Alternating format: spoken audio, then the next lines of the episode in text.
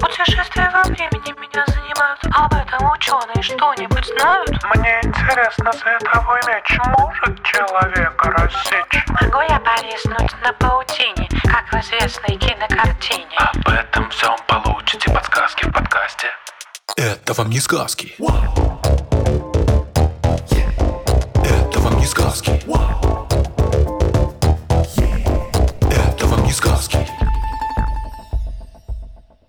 Всем привет! Это подкаст «Это вам не сказки» и я его ведущая Тата Зарубина. Всем здравствуйте. Да, все верно, Тата сказала. Это подкаст «Это вам не сказки». Кстати говоря, я его второй ведущий, Степа Кальтеевский. В этом подкасте мы пытаемся разобраться, что во всяких сказках, мультфильмах, мифах и так далее. Правда? А что миф? И сегодняшний наш вопрос такой. Можно ли сварить зелье, как в Гарри Поттере? Задала нам этот вопрос Кира, 7 лет. Кира, благодарим за вопрос. Собственно, сейчас мы на него ответим.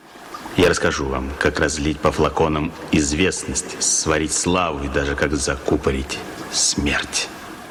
Все, конечно, знают, что в Гарри Поттере было миллион разных зелий, но давай немножечко на всякий случай введем наших слушателей в курс дела. В общем, в Гарри Поттере было реально много зелий. Например, там были приворотные зелья. Это, если что, зелья, которые позволяют влюбить человека. Были какие-то зелья удачи. Даже было зелье, которое может поменять внешность на внешность другого человека на несколько часов. А из чего их готовили, ты помнишь? Готовили их из просто из каких-то там магических корней, магических животных. Но, честно говоря, я не помню ни одного ингредиента, потому что достаточно давно смотрел последний раз. Понятно. Но давай тогда разбираться, существовали ли зелья на самом деле, и если существовали, то из чего их готовили.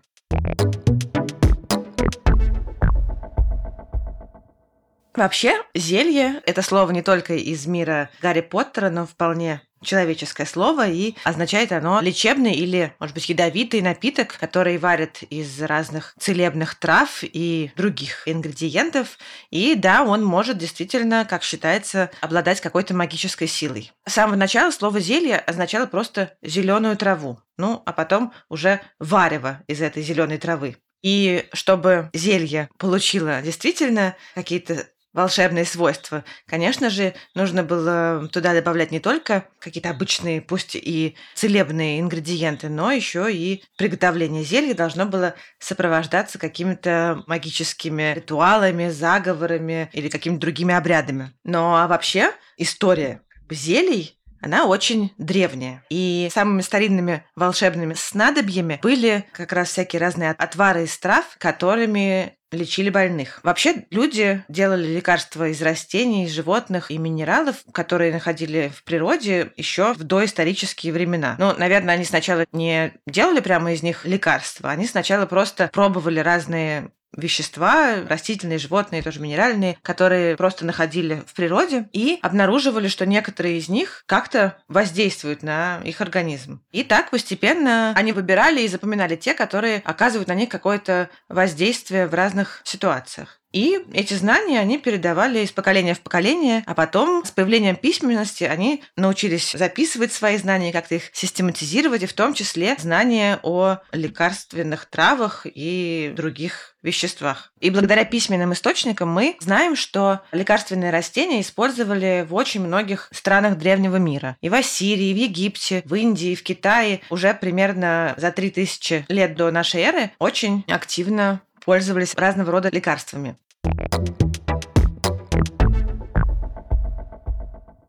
Но самое древнее письменное свидетельство использования растений для приготовления лекарств было найдено на глиняной табличке, когда раскапывали один древний шумерский город. Он находится недалеко от современного Багдада. И возраст этой таблички порядка пяти тысяч лет. В ней смогли расшифровать записанные, по-моему, порядка 15 рецептов приготовления древних лекарств. И с того, что там написано, понятно, что вот врачи Шумера использовали для приготовления лекарств больше 250 разных растений, например, горчицу, пихту, сосну, тимьян, груши, фиги, в общем, кучу разных растений, но также в состав лекарств они включали разные необычные штуки, например, нефть или природную асфальтовую смолу, соль и разные продукты животного происхождения, вроде молока или разных внутренних органов животных, например, водяных змей, панцирь черепахи, шерсть каких-то животных. Вот, например, как выглядел один из рецептов, который удалось расшифровать. Нужно просеять и тщательно перемешать растолченный панцирь черепахи, побеги растения нага, соль и горчицу, омыть больное место крепким пивом и горячей водой,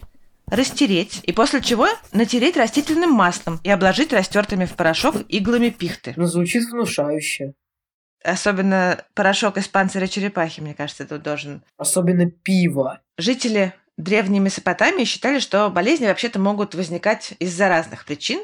Иногда из-за того, что кто-то нарушает принятые обычаи и традиции, или их могут насылать злые духи, и боги. Ну и, конечно, некоторые болезни возникают из каких-то обычных, привычных нам причин, вроде отравления испорченной едой или из-за купания в грязной реке. Но, конечно, все равно очень важно при лечении болезней было договориться с демонами. Вот, например, считалось, что демон ветров и бури Пазузу, он насылает головную боль и тошноту. А страшная такая львиноголовая женщина, демон Ламашту, она виновата в детской лихорадке как договаривались с демонами? Они им жертву приносили? Чаще всего они просто старались себя от них оградить. Например, они отпугивали их их же собственными изображениями. Например, они носили какие-то амулеты, которые изображали злых демонов в надежде, что это их, этих демонов отпугнет. Или, конечно, помогали всякие разные молитвы и заклинания. Но также, на самом деле, были и люди, врачи, которые лечили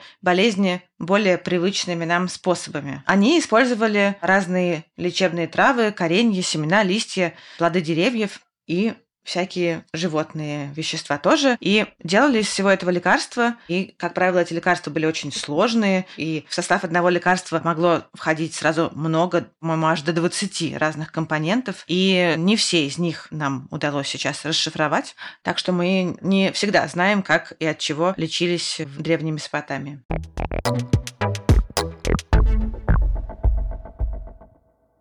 Но больше мы знаем про Древний Египет. Там тоже активно практиковали лечение травами. В конце XIX века в Египте нашли древний папирус, который теперь называется папирус Эберса по имени его первого владельца. Это древнеегипетская рукопись в виде свитка, который, если его размотать, он был больше 20 метров длиной. И написан он был за полтора тысячелетия до начала нашей эры. И это такая своеобразная древнеегипетская медицинская энциклопедия в которой содержится огромный список разных болезней, их симптомов. Написано то, как нужно ставить диагнозы, как нужно определять, что это за болезнь, и, конечно, как лечить. В том числе там описано около 900 рецептов лекарств от разных болезней. И там впервые упоминается такая как бы форма лекарств, как пилюли.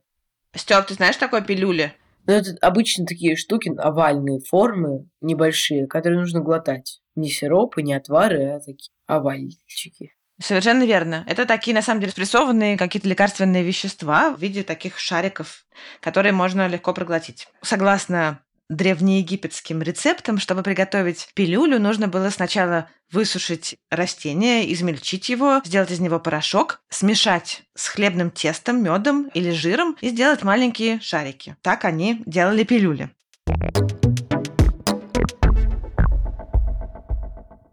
В Китае и Индии растениями тоже лечат с глубокой древности. И, например, в древних индийских священных книгах описывается больше тысячи лекарственных растений. И вообще индийская медицинская традиция одна из немногих, которая, хотя и разработана в древние времена, до сих пор очень активно практикуется и в наши дни. И считается, что изначально медицинскими знаниями обладали только боги, потом они передали эти знания мудрецам, а те уже поделились ими в какой-то момент с людьми-врачами. И вот эти вот древние индийские медицинские традиции, они действительно до сих пор очень популярны во всем мире. В общем, то же самое можно сказать и о традиционной китайской медицине. Она с древности и до сих пор использует огромное количество лекарств, которые делают из разных частей растений и животных. В том числе там, кстати говоря, используют препараты, которые готовят из редких и исчезающих видов животных. Например, лекарства делают из плавников некоторых видов акул, из рогов носорогов, частей тела амурских тигров или например, еще из сушеных морских коньков. И китайская медицина, она так до сих пор популярна, что в мире существует целая огромная браконьерская индустрия по добыче вот этих вот частей этих животных, которые используются для создания лекарств китайской медицины. И это стало одной из причин истребления некоторых видов животных, например, северных белых носорогов, потому что их рога стоят очень-очень дорого, и за ними очень активно охотились браконьеры, и в результате в дикой природе эти животные считаются исчезнувшими. Возможно, на всех этих существ охотились, потому что, ну, как бы они были необычными, они были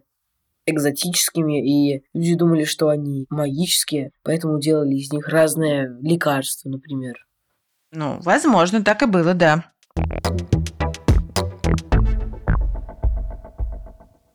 В Древнем Риме тоже очень хорошо разбирались в приготовлении лекарств. И не только хорошо разбирались, но и подходили к этому с серьезным подходом, который вообще свойственен был древним римлянам. Они систематизировали разные способы приготовления лекарств, разделили их на твердые, жидкие, мягкие лекарственные формы, описали технологии создания порошков, мазей, пилюль, пластырей, горчишников, разных споров, настоек, отваров, микстур, соков из растений примочек, припарок. Также там был такой врач Диаскорид, который в первом веке написал огромный труд, состоящий из пяти томов, где записал больше тысячи рецептов лекарств, в которых используются около 600 лекарственных растений и разные животные и минеральные вещества. И этот его труд оказал огромное влияние на медицину в арабских странах и в Европе, и к нему обращались в течение следующих полутора тысяч лет. Вообще, позже в Европе тоже, конечно же, до того, как появились разные более современные методы лечения, лекарственные растения были главным способом победить болезни. И считалось, что для лечения каждой болезни существует свое растение, которое должно ее победить. И часто эти растения выбирали, исходя из их внешнего вида. Например, если растение как-то напоминает симптомы болезни или условия, в которых оно растет, тоже напоминает о болезни, то могло быть достаточно для того, чтобы это растение стало бы считаться лекарством от этой болезни. Например, есть такое лекарственное растение зверобой. Такой желтенький цветочек с маленькими листиками. Но если посмотреть на свет на эти листья, они выглядят как будто бы дырчатыми. Можно разглядеть, что у них такие полупрозрачные прозрачные точки в них есть, которые могут быть похожи на раны на этих листьях. И поэтому зверобой использовался для лечения ран. Или вот ива. Она растет в сырых местах, и поэтому считалось, что она может помогать при ревматизме, который, опять же, считалось, чаще возникает при влажной погоде. Вот такие сложные ассоциации. Вот знаменитая мандрагора, у которой толстые и разветвленные корни, которые часто бывают похожи, если приглядеться и пофантазировать на человеческие фигурки, ее могли использовать для лечения самых разных болезней. Ну, потому что если уж она похожа целиком на человека, то, наверное, всего человека и может вылечить. То есть мандрагора – это настоящее растение, а не просто какой-то магический орущий плод из Гарри Поттера. Мандрагора – это вполне себе настоящее растение, причем она относится к семейству посленного, а значит, что она родственник картошки и помидоров и, впрочем, разных других ядовитых растений. Конечно же, в первую очередь у нее слава магического растения, и всякие разные магические убеждения и суеверия сыграли большую роль в ее применении. И долгое время ее чаще использовали во всяких колдовских ритуалах, но и в медицинских целях тоже, потому что корень мандрагоры могли применять для обезболивания при всяких разных хирургических манипуляциях. Сок из мелко натертого корня мандрагоры прикладывали к разным больным местам наружно, чтобы облегчить боль. А внутрь его пили для лечения меланхолии и судорог. Но тем не менее, если его принимать внутрь в больших количествах, э, он вызывает всякие э, нехорошие эффекты, в том числе может вызывать бред и какое-то безумное состояние. Иногда он обладает снотворным эффектом, может вызывать удушье. Ну, в общем, у него много разных неприятных побочных эффектов. А еще из корня мандрагоры часто делали разные амулеты, которые, как считались, должны были приносить удачу и излечивать от бесплодия. Ну, честно говоря, я не думаю, что мандрагора это реальное растение. Еще и вот такими свойствами обладает. Неожиданно.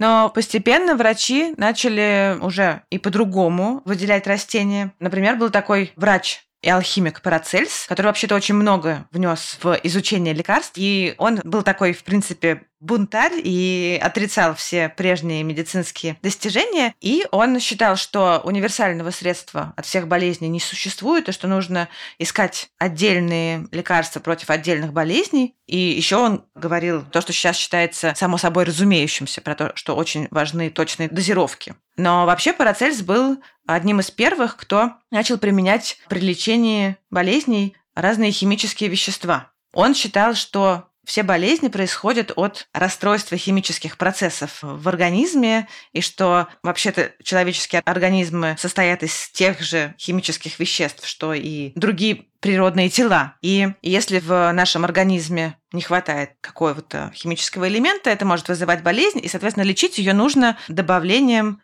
этого самого элемента. И поэтому он считал, что самую большую пользу при лечении болезней могут оказать лекарства, которые изготавливаются химическим путем. И вот он очень активно применял при лечении больных ртуть, серу, разные минеральные соли и минеральные воды. И еще он разработал всякие методы выделения из лекарственных средств действующего начала и применял их в виде микстур, эликсиров и экстрактов.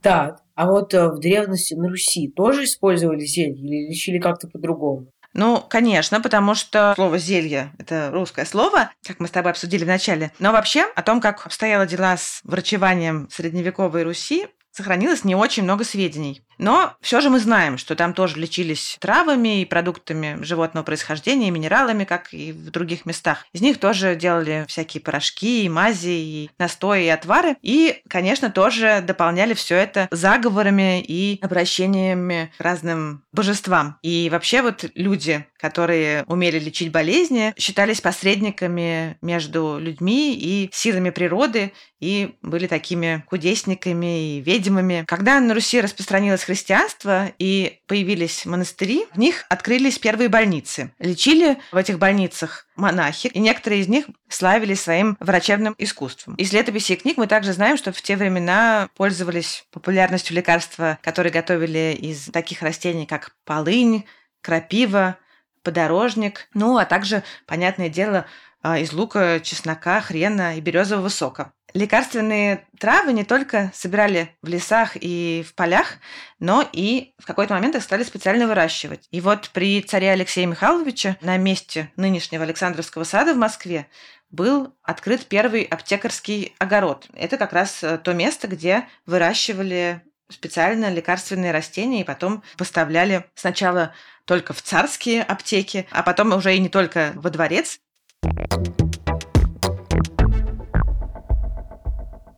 Так, а вот да, как бы делали зелья, вот это вот все, а вот насколько они реально лечили, насколько это был правдоподобный способ? Вообще-то растения содержат в себе массу разных веществ. В их клетках постоянно что-то производится и накапливается, и какие-то вещества нужны просто для поддержания жизни растения, какие-то образуются как побочный продукт обмена веществ. Некоторые из них нужны для защиты от животных, которые хотят съесть растения. Какие-то убивают и подавляют рост и развитие бактерий, какие-то защищают от процессов гниения. И некоторые из этих веществ могут оказывать какое-то действие и на нас. Вообще из растений сейчас выделено больше 10 тысяч разных биологически активных веществ. Биологически активные вещества – это как раз те, которые оказывают воздействие на наш организм. Есть такие, которые влияют на работу сердца, и из них делают лекарства для лечения разных сердечных заболеваний. Какие-то работают как антисептики, то есть помогают избавиться от разных микроорганизмов. Другие оказывают тонизирующее воздействие да, на нервную систему, то есть бодрят. Самый простой пример – это кофеин, который добывают из кофе. Вещества, которые содержатся в растениях, могут оказывать на нас самые разные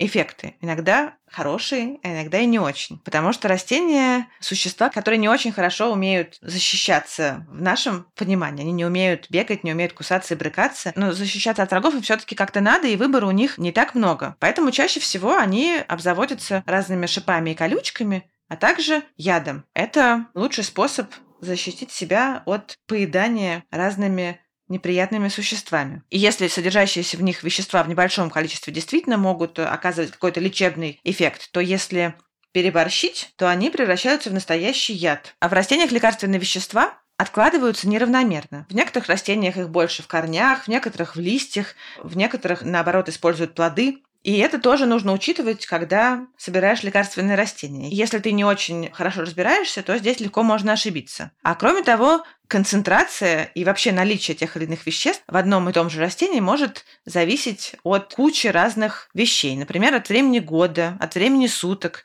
от того, в каких условиях оно растет. Например, было ли в этом году влажно или сухо, много ли было солнца, от того, на какой почве оно растет. И ты никогда не знаешь, срывая одно растение, даже если ты правильно определил, что это за растение, даже если ты точно знаешь, какую часть его нужно использовать для лечения, но ты никогда не знаешь точно, сколько именно лекарственного вещества там будет содержаться. Поэтому с растениями нужно быть очень осторожными. Это да. Да, весьма правильный совет.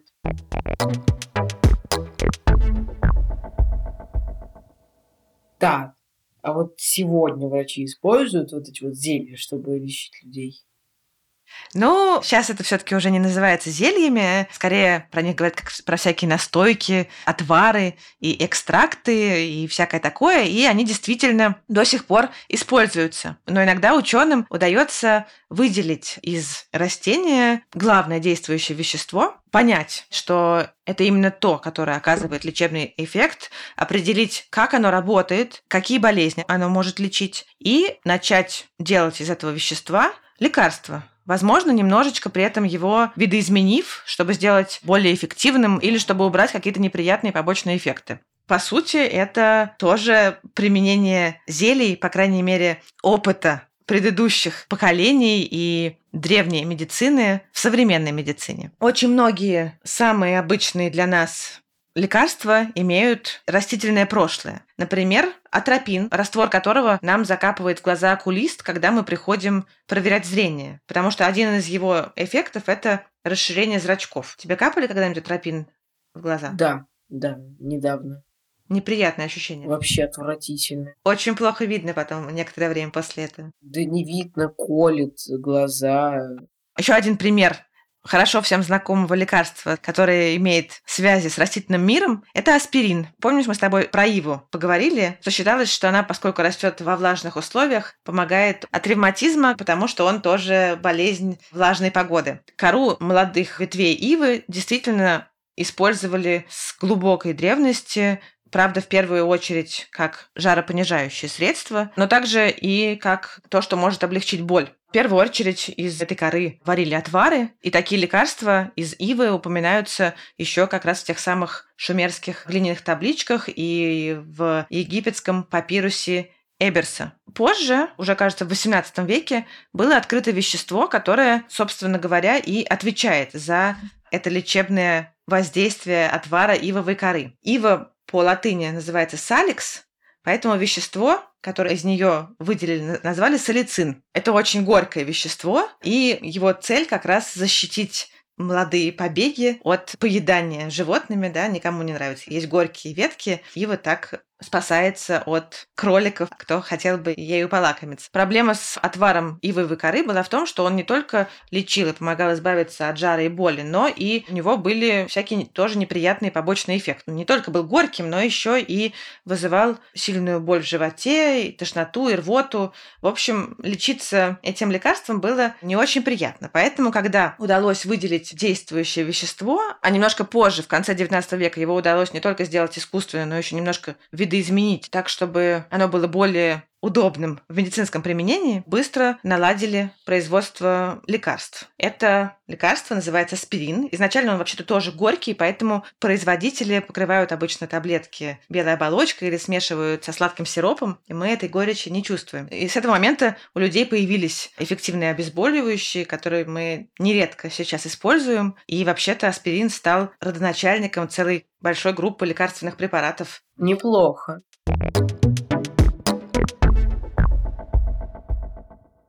В итоге мы, конечно, таких зелий, как в Гарри Поттере, сделать, ну, не можем. Но как бы раньше зелья как бы варили, они помогали, они спасали. И сейчас, как ты только что рассказала, они тоже помогают. В общем, вещь крутая. Вообще, ставлю лайк. Ну что, на этом будем заканчивать? Да. Спасибо Кире за вопрос и Степе за прекрасный разговор. Тата, очень благодарю тебя за прекрасный подробный рассказ зелья. Также спасибо Эдуарду Царионову, нашему редактору. Спасибо Анне Шур, нашему выпускающему редактору. А еще расшифровщику Кириллу Гликману, фактчекеру Михаилу Трунину, звукорежиссеру Егору Вилову и композитору Михаилу Соробьяну. Всем пока! Наш подкаст можно слушать везде, где вы слушаете подкасты, но лучше всего его слушать в нашем приложении Гусь-Гусь. Ведь, во-первых, выходим мы там на две недели раньше, а во-вторых, кроме нас там есть просто куча всего интересного. Так что слушайте нас в приложении Гусь-Гусь. Всем пока-пока.